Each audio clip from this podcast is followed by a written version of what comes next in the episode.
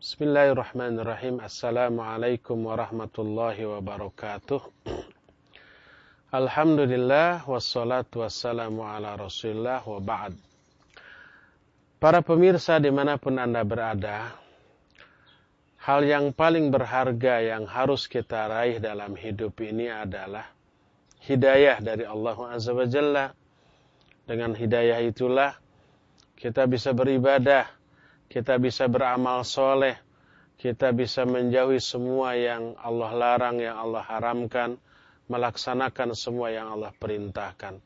Tanpa hidayah Allah, kita tidak akan bisa melakukan berbagai macam kebaikan dan amal soleh. Sekarang bagaimana caranya agar kita memperoleh hidayah dari Allah Azza wa Jalla? Banyak cara yang dibeberkan oleh Allah dalam Al-Quran atau ditegaskan oleh Rasul Sallallahu Alaihi Wasallam dalam hadis-hadisnya yang sahih. Namun dalam kesempatan ini saya ingin ungkapkan satu saja cara yang harus kita lakukan berdasarkan petunjuk dari Allah Azza wa Jalla untuk memperoleh hidayah dari Allah Subhanahu wa taala. Cara yang saya maksud adalah berkata yang baik. Baik perkataan yang baik itu berupa membaca Al-Qur'an, berupa zikrullah, berupa mengajar dan mempelajari ilmu atau memberi nasihat amar ma'ruf nahi munkar atau perkataan-perkataan baik yang lainnya. Maka setiap perkataan yang baik Allah janjikan orang yang berkata perkataan yang baik tadi akan diberi hidayah oleh Allah. Coba perhatikan Al-Quran yang terdapat dalam surah Al-Ahzab. Ayat ke-69 Allah Azza wa Jalla berfirman, Ya ayuhalladzina amanu taqullah wa qulu qawlan sadida yuslih lakum a'malakum wa yaghfir lakum dhunubakum. Kata Allah subhanahu wa ta'ala, Hai orang-orang yang beriman, bertakwalah kalian kepada Allah wa qulu qawlan sadida, dan katakan oleh kamu perkataan-perkataan yang sadid. Sadid itu maknanya lurus, Kata Imam Ibnu Kathir, qaulan sadida ay qaulan mustaqima la i'wijaja fihi wa la inhirafa. Yaitu perkataan yang lurus, yang benar, yang tidak ada penyimpangan di dalamnya dan tidak ada kekeliruan. Seperti contohnya apa ya? Jelas membaca Al-Quran, jelas berzikir, beramar ma'ruf nahi munkar, memberikan nasihat dengan isi nasihat yang baik, belajar dan mengajarkan ilmu, itu termasuk contoh bentuk-bentuk kaulan sadida. Apa akibatnya kalau seseorang mengatakan perkataan yang baik? Allah mengatakan yuslih lakum a'malakum wa yaghfir lakum dhunubakum. Maka Allah akan mensolehkan amal-amal kalian dan akan mengampuni dosa-dosa kalian.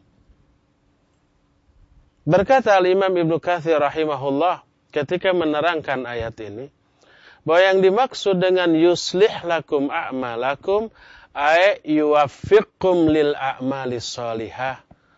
Allah akan memberi taufik kepada kamu.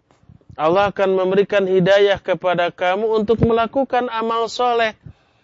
Maka siapa orang yang ingin memperoleh hidayah dari Allah, dengan hidayah itu dia bisa melakukan amal soleh dan kebaikan yang lainnya, penuhi syarat yang Allah tetapkan dalam ayat ini, yaitu waqulu qawlan sadida, berkata yang baik, baik dalam bentuk membaca Al-Quran, zikir dan yang lain-lainnya, maka apa yang Allah Azza wa Jalla janjikan kepada kita semua, yaitu hidayah, pasti akan Allah berikan sebagaimana firmannya, yuslih lakum a'malakum wa yagfir lakum dhunubakum. Oleh karena itu perbanyaklah perkataan-perkataan yang baik. Hindarkan perkataan-perkataan yang buruk jujurlah dalam berbicara, Perbanyaklah membaca Al-Quran, perbanyaklah zikir, perbanyaklah nasihat kepada sesama kaum muslimin, perbanyaklah amar ma'ruf nahi munkar, perbanyaklah belajar dan mengajarkan ilmu-ilmu syar'i dan ilmu-ilmu kebaikan yang lainnya, karena itu merupakan bentuk kaulan sadida, maka itulah yang akan mengundang turunnya hidayah Allah Azza wa Jalla kepada kita sekalian. Mudah-mudahan Allah Subhanahu wa taala memasukkan kita semua, saya dan Anda semua ke dalam kelompok orang-orang yang selalu memperoleh hidayah dari Allah Azza wa Jalla sehingga kita bisa meraup sebanyak mungkin pahala darinya dan bisa menghindari sejauh-jauhnya adab dan murka Allah Azza wa Jalla baik di dunia ini maupun di akhirat nanti. Mudah-mudahan apa yang saya sampaikan ini tidak hanya bermanfaat bagi diri saya, tapi juga bermanfaat bagi semua yang mendengarkan tausiah singkat ini.